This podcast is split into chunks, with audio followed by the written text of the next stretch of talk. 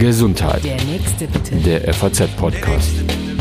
Herzlich willkommen zu einer neuen Folge von Gesundheit, der FAZ-Podcast. Mein Name ist Lucia Schmidt und ich freue mich, dass Sie uns zuhören. Wir lesen und hören es überall. Wir leben in einer alternden Gesellschaft. Die Zahl der Menschen, die pflegebedürftig sind und es werden, steigt stetig an aber an Personal, an Menschen, die bereit sind äh, zu pflegen, aber auch an Platz, wo diese Menschen hin können, fehlt es bei uns in Deutschland. Es herrscht, wie man so oft hört, ein Pflegenotstand. Vielleicht aus diesem Grund, aber wahrscheinlich noch viel, viel eher aus dem Grund, weil man gerne Dinge, die belastend sind oder die viele Sorgen und Fragen aufwerfen, von sich wegschiebt, ähm, befassen sich die wenigsten mit dem Thema, wie will ich eigentlich mal gepflegt werden, wenn es so kommt, oder wie würde ich meine Angehörigen versorgen, wenn es vielleicht plötzlich zu einem Fall kommt. Mein heutiger Gesprächspartner Raimund Schmidt hat das nicht von sich geschoben, sondern hat sich jetzt intensiv mit diesem Thema, was es denn eigentlich für Pflegemöglichkeiten, ähm, Wege zur Pflege gibt, ähm, intensiv beschäftigt und hat dazu ein Buch geschrieben, in dem er zwölf verschiedene Pflegemodelle in der Praxis sich angeschaut hat. Ähm, testen kann man nicht sagen, Gott sei Dank, er ist nämlich noch topfit und kein Pflegefall. Ähm, ja, zu den Einrichtungen, die er getestet hat, gehören eben Pflegeheime, aber auch WGs, die ambulante Pflege, also alles, was wir so in Deutschland zu bieten haben. Raimund Schmidt ist Buchautor und freier Journalist für verschiedene Zeitungen und Magazine. In diesen Tagen ist sein neues Buch Zwölf Wege zur guten Pflege im Belz Verlag erschienen. Ich will heute mit ihm darüber sprechen, wie man individuell die beste Betreuung für sich, aber auch in erster Linie für seine Angehörigen finden kann. Hallo, Herr Schmidt. Hallo. Ja, ich würde gerne mit der Frage einsteigen. Ähm, das Thema Pflege liegt auf der Hand. Ich habe es gerade gesagt, wir diskutieren in der Politik äh, ständig darüber. Aber wie sind Sie auf die Idee gekommen, jetzt ein Buch zu schreiben und auch dazu zu schreiben und auch tatsächlich diese Pflegeeinrichtungen wirklich zu testen? Ja, es ist wirklich so, Pflege ist ja in aller Munde, in seit, neu, seit neuestem Jahr auch von Seiten der Politik, aber das ist relativ neu. Ähm, die Politik hat eigentlich in den letzten 10, 20 Jahren viel zu wenig gemacht, um dem Thema Pflege gerecht zu werden. Aber das Thema Pflege ist einfach in der Bevölkerung in voller Weise ähm, präsent weil jeder, der ähm, irgendwo in einer Familie oder in einem ähm, familiären Kontext lebt, in irgendeiner Weise direkt oder indirekt mit dem Thema Pflege zu tun hat, mit den eigenen Eltern, mit nahen Angehörigen, mit Bekannten oder auch mit Nachbarn und ähm, entweder direkt oder indirekt in dem Pflegeprozess mit involviert ist. Und das habe ich als Journalist einfach ähm, in den letzten drei Jahren immer wieder in Gesprächen äh, ist mir das ähm, bewusst geworden. Und ich habe gedacht, es ist so ein großes Thema und es tauchen so viele Fragen auf, die für viele äh, schwer zu beantworten sind, gerade wenn man auch sehr schnell in so eine Situation hineingerät, dass äh, ich mir, dass ich äh, dachte, das wäre eine gute Idee, so einen praktischen Ratgeber und so ein äh, praxisorientiertes Buch zu schreiben. Jetzt habe ich ja schon gesagt, Sie sind Gott sei Dank topfit, sitzen hier ganz fit vor mir oder mir gegenüber. Ähm, jetzt haben Sie, sagen Sie ja in der Praxis getestet. Wie müssen wir uns das vorstellen? Wie haben Sie das gemacht und wie haben Sie für sich Vor- und Nachteile definiert? Also ich bin so vorgegangen, dass ich erstmal äh, geschaut habe, was gibt es alles für Pflegeeinrichtungen, Pflegemodelle in Deutschland und ähm, habe dann den Anspruch gehabt, dass ich ähm, so querbeet mir diese Pflegemodelle alle nacheinander anschaue. Das geht ja los über sehr große Pflegeheime, die es heute allerdings zunehmend weniger gibt. Früher gab es sehr, sehr viele, sehr, sehr große anonymisierte Pflegeheime. Die werden heute alle etwas, äh, gerade bei Neuplanungen, etwas kleiner ausgestattet, bis hin zu mittelgroßen und kleineren Pflegeheimen. Das geht weiter über die Sozialstationen, die eine ganz große Rolle spielen. 13.500 Sozialstationen gibt es allein in Deutschland, ungefähr genauso viel wie Pflegeheime. Und es geht weiter über ganz neue Formen der Pflege, durch ambulante Wohngemeinschaften und äh, Pflege-WGs und auch zum Teil sogar spezielle Demenz-WGs. Und äh, diesen Querschnitt äh, habe ich mir erstmal angeschaut, was es dort alles gibt und habe dann versucht, äh, in äh, zumindest eine dieser Einrichtungen, in manchen sogar auch in mehrere, äh, konkret Termine auszumachen und dort mindestens äh, einen, wenn nicht manchmal sogar zwei Tage dort eben konkret auch zu sein. Mm, jetzt haben Sie gerade schon im Prinzip angedeutet, ein, ein Pflegekriterium ist, wo der Ort ist, wo man gepflegt wird, eben zu Hause oder im Pflegeheim. Da möchte ich gern später auch nochmal drauf kommen an diesen Beispielen. Aber vielleicht einmal erst die Frage, manchmal passiert es ja, dass man ganz plötzlich in die Situation kommt, für einen Angehörigen eine Pflege suchen zu müssen, weil ein Unfall passiert ist, weil jemand plötzlich erkrankt ist. Ähm, Vielleicht können Sie da so eine Handvoll Kriterien erstmal nennen auf die Schnelle, an denen ich mich als Angehöriger orientieren sollte, die richtige Pflegeform in dem Moment zu finden. Gibt es das? Naja, ähm, es hängt ein bisschen eben von der Person ab, die gepflegt werden soll. Und ähm, das hängt, das ist wie gesagt sehr, sehr individuell. Es gibt ja ältere Menschen, die ähm, sehr ähm, in sich gekehrt sind, die ähm, Ruhe haben wollen, die möglichst viele Außenkontakte meiden wollen. Und für diese Menschen ist es natürlich äh, wichtig, so lang wie möglich eigentlich äh, zu Hause zu bleiben, um dann, äh, damit sie das familiäre Umfeld nicht verlassen. Denn oft ist da die einzige Bindung zu den nahen Angehörigen. Und ähm, da ist es natürlich unglaublich wichtig, äh, das so lang wie möglich aufrechtzuerhalten, eine Pflege zu Hause. Ähm, es gibt aber andere, jetzt auf der anderen Seite auch wieder Menschen, die ähm, doch sehr sozialkontaktfreudig sind, die sich viel, die viel mit anderen auch im hohen Alter unternehmen wollen. Und die, wenn es dann soweit ist, dass sie zum Beispiel vielleicht in eine Tagespflege, in eine Kurzzeitpflege oder richtig in ein stationäres Pflegeheim müssen, für die äh, durchaus ähm, das eine Alternative wäre, ähm, eben das Haus dann frühzeitiger, das eigene Haus frühzeitiger zu verlassen, weil ähm, in einem Pflegeheim oder in der, gerade auch in der Tagespflege, die mehr und mehr aufkommt, wo also die alten Menschen morgens hingebracht werden und am späten Nachmittag wieder nach Hause gebracht werden, dort sehr viele Kontakte, alte aufgefrischt oder neue geknüpft werden können. Und das ist für diese alten Menschen, die eben kontaktfreudig sind, ungemein wichtig, dass sie diese Sozialkontakte auch in Zukunft weiter haben. Auch in hohem Alter und auch wenn sie kognitiv eingeschränkt sind oder gar dement sind. Jetzt ähm, kennt wahrscheinlich jeder, der in so einer Situation mal war. Es gibt da ja oft dann auch eben Streit, sage ich mal. Nehmen wir das Beispiel zwischen den Kindern und den Eltern. Also die Eltern wollen vielleicht nicht in das Pflegeheim, die Kinder sagen, wir können es aber nicht leisten oder wir wohnen woanders. Äh, so ein Szenario mal vorgestellt. Hm, haben Sie auch eine Idee oder ähm, einen Weg gefunden, wie man aus so einer Situation rauskommt? Also wer am Ende dann da letztendlich das, das Sagen hat, die Entscheidung trifft? Oder haben Sie Tipps, wie man da eine Entscheidung treffen kann? Was ich gemerkt habe bei meinen ganzen äh, Terminen, die ich äh, und und äh, Kontakten, die ich zu Hause, also bei der Pflege zu Hause hatte, war, ähm, dass schon viele Angehörige sich, gerade wenn die Pflege sich über Jahre hinzieht und äh, immer intensiver wird, ähm, trotz der ganzen Unterstützung, die es gibt über Pflegegeld und über auch ähm, Unterstützung durch Sozialstationen, sich auf Dauer doch äh, häufig überfordert fühlen. Denn die Belastung ist enorm und ähm, das Sagen, um auf Ihre Frage konkret einzugehen, hat meiner Meinung nach immer die Pflegeperson selber, weil die Pflegeperson, ähm, also die zu pflegende Person. Mhm. Also der alte Mensch. Der alte Mensch hat eigentlich das Sagen, weil wenn der alte Mensch äh, sagt, ich will nicht in ein Pflegeheim und der Angehörige sagt, ich glaube, es wäre aber für dich und für uns besser, wenn du in ein Pflegeheim gehen würdest, jetzt ab einem gewissen Zeitpunkt, ähm, es ganz schwer ist, das, das durchzuboxen, ähm, dann diesen alten Menschen wirklich davon zu überzeugen, dass für ihn das Pflegeheim die bessere Lösung ist. Und da gibt es manchmal sehr, sehr große Konflikte. Ich habe Familien erlebt, wo also auch die Ehe vom Sohn und der Schwiegertochter, weil der Sohn die alte Frau jetzt äh, seine alte Mutter über Jahre und Jahrzehnte schon betreut hat, auch das zu einer richtigen Ehekrise führen kann. Weil die Belastung ist unglaublich hoch. Aber umso, gerade wenn Sie sagen, dass am Ende doch die Entscheidung ähm, wo ich Ihnen ja zustimmen würde, bei dem liegen muss, der gepflegt wird, ist es umso entscheidender ja, dass man eben alle diese Modelle auch kennt. Jetzt haben wir eben gerade ähm, über das klassische äh, Pflegeheim gesprochen und über die Pflege zu Hause. Sie haben jetzt schon mal die ambulante Pflege oder die Tagespflege angesprochen.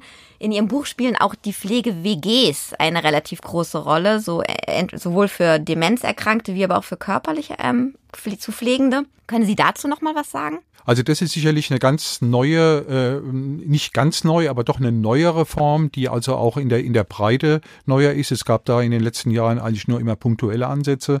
Und sowohl diese ambulanten Wohngemeinschaften wie auch die richtigen Pflege- oder Demens-WGs, die nehmen jetzt doch äh, stark zu denn man hat dort den großen Vorteil, dass man erstens mal ähm, in einer kleineren Einheit betreut wird.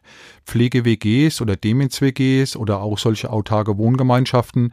Das ist meist eine kleinere Gruppe von Menschen, die dort betreut wird, zwischen vielleicht vier und acht bis vier, acht, zehn Personen. Und die Pflege ist dort auch halt sehr individuell ausgerichtet weil eben so wenige Menschen da sind. Man kann dort ganz anders auf die zu pflegende Person eingehen als in einem großen Pflegeheim, in dem insgesamt zwar jetzt unterteilt in verschiedene Sektionen und Stockwerke, aber wo insgesamt dann vielleicht 150, 200 Menschen betreut werden müssen. Und die Pflegekräfte in so einer Pflege- oder Demens-WGs ähm, haben einfach auch dann mehr Zeit für solche alte Menschen. Aber auch da ist die Voraussetzung die, dass die alten Menschen das dann auch wirklich wollen und dass die auch äh, bereit sind, gewisse Dinge eben ähm, da mitzumachen, richtig mitzuziehen. Denn wenn das nicht funktioniert, so eine Wohn-, so eine WG kann nur dann funktionieren, wenn jeder im Rahmen seiner Möglichkeit äh, sich öffnet und jeder im Rahmen seiner Möglichkeiten noch konkret zum äh, Funktionieren dieser WG beitritt.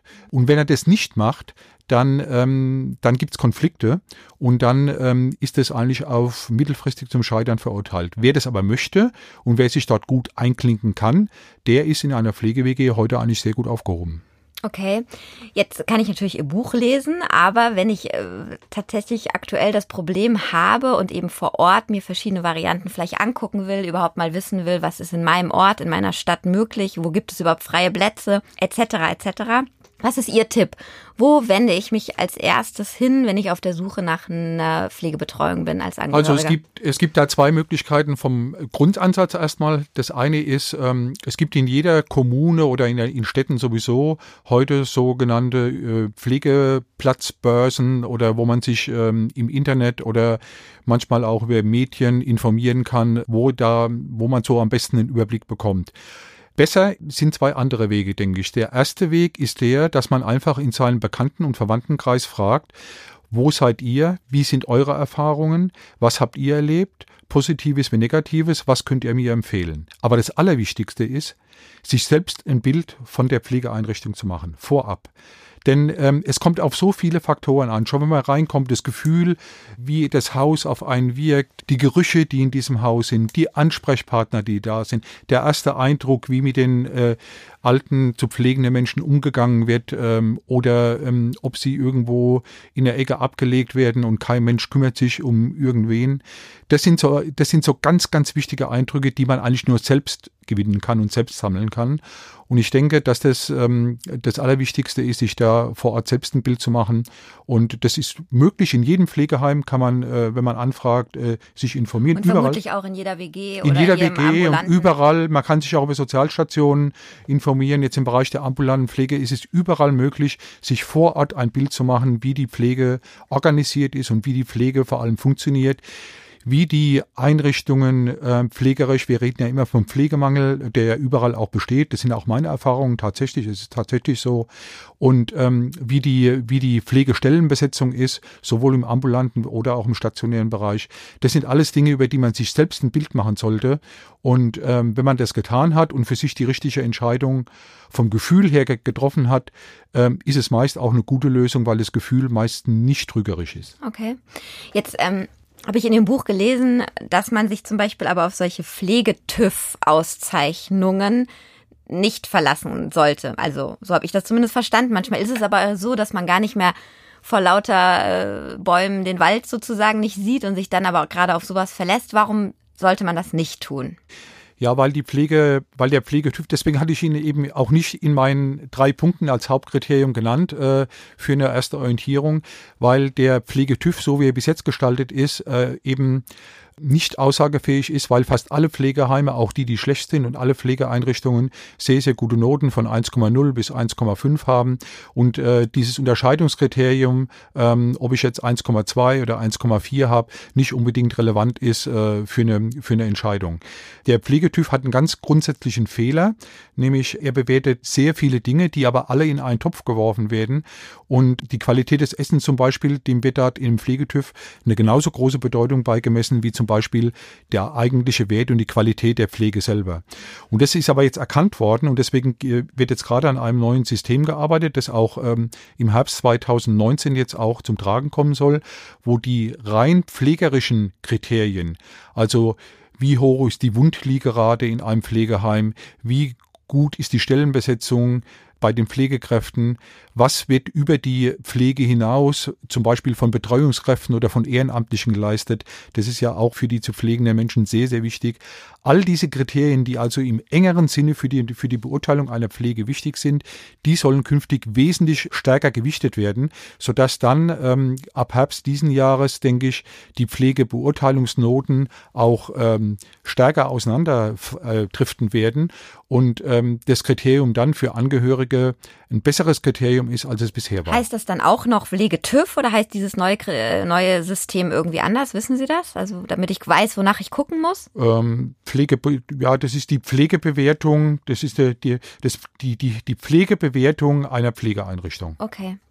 Ein großes Thema, vielleicht wenn man dann sogar einen Platz gefunden hat, ähm, ist ja die Frage der Finanzierung. Auch da haben Sie in Ihrem äh, Buch äh, viel dazu geschrieben. Zwei, zwei Dinge will ich gerne rausheben. Das eine ist, ähm, Sie schreiben da, sind die teuersten Angebote, die teuersten Einrichtungen tatsächlich immer die besten. Das stellen Sie selbst als Frage. Ist das so? Ist eben der Preis ein Kriterium? Ja, der Preis ist grundsätzlich schon ein Kriterium, wobei der Preis mittlerweile so hoch ist, dass ähm, er für viele Menschen, ähm, die sich eine gute Pflege leisten wollen vielleicht, heute aber eigentlich gar nicht mehr leisten können. Denn man muss ja einsehen, und das hat mich erstaunt, wie wenig, wie wenig Leute das eigentlich wissen, auch die, die direkt in der Pflege involviert sind, dass die Pflege heute so teuer geworden ist und weiter, ähm, weiter noch teurer wird und dass vor allem der, die Höhe der Eigenbelastung extrem angewachsen ist. Also den Teil, wir den man selbst zahlen Den Teil, muss. den man heute, den man selbst zahlen muss. Wir, wir sind da heute im Durchschnitt bei bei einem Betrag, in dem, äh, also bei der stationären Pflege von etwa 1800 Euro, den jeder pro Monat selbst beisteuern muss. Und ähm, in manchen Pflegeheimen, gerade die, die einen qualitativ höheren Anspruch haben und vielleicht auch besser ausgestattet sind, ist es noch mehr. Das heißt, wir sind ähm, je nachdem in vier, fünf Jahren kommen da 100.000 Euro zusammen, die jeder selbst beisteuern muss, zusätzlich zu allen Leistungen, die der Staat über die Pflegeversicherung, über die Ein Eingruppierung in die Pflegegrade und über Entlastungsbeträge und alles, was, äh, was dort äh, vom Staat geleistet wird, das ist äh, auch inzwischen relativ viel und mehr, als es noch vor Jahren war und soll ja auch weiter verbessert werden. Trotzdem dadurch, dass eben die Kosten in den äh, sowohl ambulant wie auch stationär eben sehr stark ansteigen, weil ja auch immer wieder mehr und neue Pflegekräfte finanziert werden müssen, die ja auch zu Recht eingefordert werden, wird eben tendenziell der Eigenbeitrag, also die Summe, die jeder selbst zu leisten hat pro Monat, weiter in Zukunft ansteigen. Jetzt haben Sie gerade schon gesagt, es gibt extrem oder auch sehr gute Unterstützung finanzielle mittlerweile. Ähm, wo erkundige ich mich denn da? Sie haben jetzt schon ein paar Dinge genannt, äh, wo ich gar nicht wusste, dass es die gibt. Ähm, wo erfahre ich da zum Beispiel? Also am besten wenden, wendet sich jeder dort an seine Krankenkasse, ganz egal ob äh, gesetzlich oder privat versichert. Und den Krankenkassen angedockt sind äh, die Pflegekassen.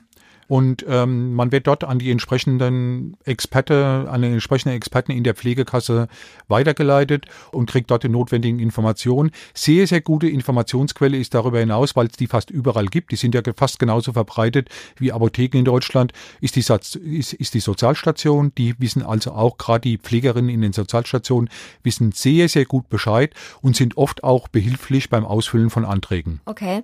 Und brauche ich nach dem, was Sie erzählt haben, eine private Pflegezusatzversicherung? Macht das Sinn, die abzuschließen? Private Zusatzversicherung macht dann Sinn, wenn ich mich rechtzeitig genug äh, vorher mir darüber Gedanken mache.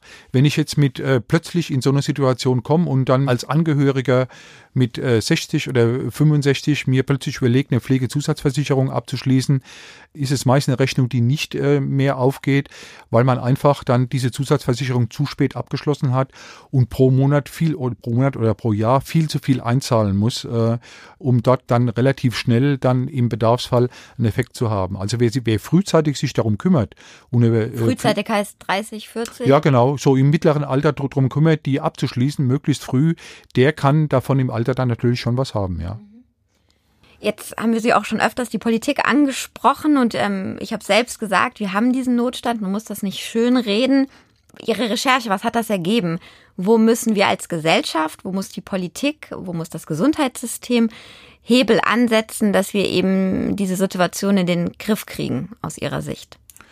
Also erstmal müssen wir die Pflegekräfte hm, besser bezahlen. Ich habe in meinem Buch ja so Zahlen genannt, die ähm, ich jetzt ähm, aus Grund meiner Erfahrungen im Vergleich mit anderen äh, Gruppierungen, Berufsgruppierungen, die Ähnliches leisten, mal verglichen habe. Eine Pflegekraft, eine ausgebildete, qualifizierte Pflegekraft sollte heute schon ein äh, Bruttogehalt von 3.500 Euro bekommen und eine Pflegehilfskraft von 2.800 Euro. Da sind wir heute noch längst nicht angekommen. Dann müssen wir schauen, dass wir die Eigenbeteiligung, also die, die, den Betrag, den jeder selbst beisteuern muss, irgendwann deckeln müssen. Der kann nicht noch weiter nach oben gehen. Äh, wir müssen schauen, dass wir da vielleicht mit äh, auf, auf 1500 Euro diese Höchstbelastung begrenzen und müssen dann äh, und danach müssen eben, äh, müssen eben andere Mechanismen staatlicherseits greifen, wo eben die restlichen Gelder damit eben aufgefüllt werden können. Und wie ist das möglich? Der Pflegebeitrag kann ja nicht noch weiter steigen. Er ist ja jetzt gerade im Jahr 2019 von 2,55 auf 3,05 Prozent gestiegen, wiederum um 0,5 Prozent. Da ist irgendwann Schluss, auch wenn dann vielleicht im nächsten Jahr eine weitere Steigerung kommt. Aber was unbedingt sein muss, denke ich, ist, dass wir ähnlich wie bei der Krankenversicherung einen, einen Steuerzuschuss, äh, einen Zuschuss für die Pflegeversicherung aus Steuermitteln brauchen. Nur so werden wir auf Dauer die Pflege wirklich äh, aufrechterhalten können, so dass sie für jeden auch auf Dauer finanzierbar sein wird. Jetzt haben Sie so viel recherchiert, ein ganzes Buch dazu geschrieben. Nochmal kurz zu Ihnen persönlich. Was hat das denn mit Ihnen gemacht und haben Sie für sich Vorkehrungen getroffen oder vielleicht sogar schon, soweit es geht, eine Entscheidung getroffen, sollte es mich mal treffen, was hätte ich gerne als Pflege, ähm, was für, für Sie persönliche Konsequenzen aus der Recherche? Also mit mir hat es schon sehr viel gemacht, weil ich äh, gesehen habe, äh, zum einen, dass die Menschen trotz des ganzen Notstands, den wir in der Pflege haben, dass alle, die für die Pflegebedürftigen verantwortlich sind, wirklich das aller, allerbeste tun. Im Rahmen der limitierten Möglichkeiten. So kann man es vielleicht am besten bezeichnen. Und ähm, das hat mich dann schon auch erstaunt, mit welcher Empathie, mit welchem Engagement Ärzte, Pflegekräfte, Angehörige, ehrenamtliche Betreuungskräfte dort zu Werke sind und ähm, das hat mich richtiggehend auch gefreut. Für mich persönlich ähm, habe ich die Konsequenz gezogen, dass ich frühzeitig äh, Vorkehrungen treffen werde, in Bezug zum Beispiel auf Patientenverfügung, auf Vorsorgevollmachten, auf, ähm, auf Gedanken darüber, sich schon frühzeitig zu machen, was für einen selbst die beste Pflegeform ist. Denn ich habe sehr, sehr viele Fälle erlebt, wo diese Gedanken vorher nicht gemacht wurden. Und gerade wenn so ein Pflegefall sehr kurzfristig eintritt, Schlaganfall, die, äh, der, der häufigste Grund sind übrigens Stürze zu Hause, wo plötzlich dann Pflege notwendig ist dass da die äh, sowohl die Angehörigen wie auch die Pflegebedürftigen völlig unvorbereitet in die Situation gehen und viele, viele Entscheidungen getroffen werden müssen, zwar schnell getroffen werden müssen, die überhaupt nicht vorbereitet worden sind, wo überhaupt keine Klarheit da ist. Und das ist für alle Beteiligten eine ganz schwierige Situation und deswegen sollte jeder so frühzeitig wie möglich, ich werde es jedenfalls jetzt künftig tun, für sich Vorkehrungen treffen. Ja, vielen Dank für diese wichtigen Informationen und Einblicke, Herr Schmidt. Wie erwähnt, das Buch Zwölf Wege zur guten Pflege ist gerade bei Belz erschienen. Ihnen, liebe Hörer, vielen Dank für Ihr Interesse. Wenn Ihnen der Podcast gefallen hat, dann abonnieren Sie uns. Haben Sie Lob, Kritik oder Fragen an uns, können Sie uns gerne schreiben und zwar unter podcast-gesundheit.faz.de. Tschüss. Gesundheit. Der nächste bitte. Der FAZ-Podcast.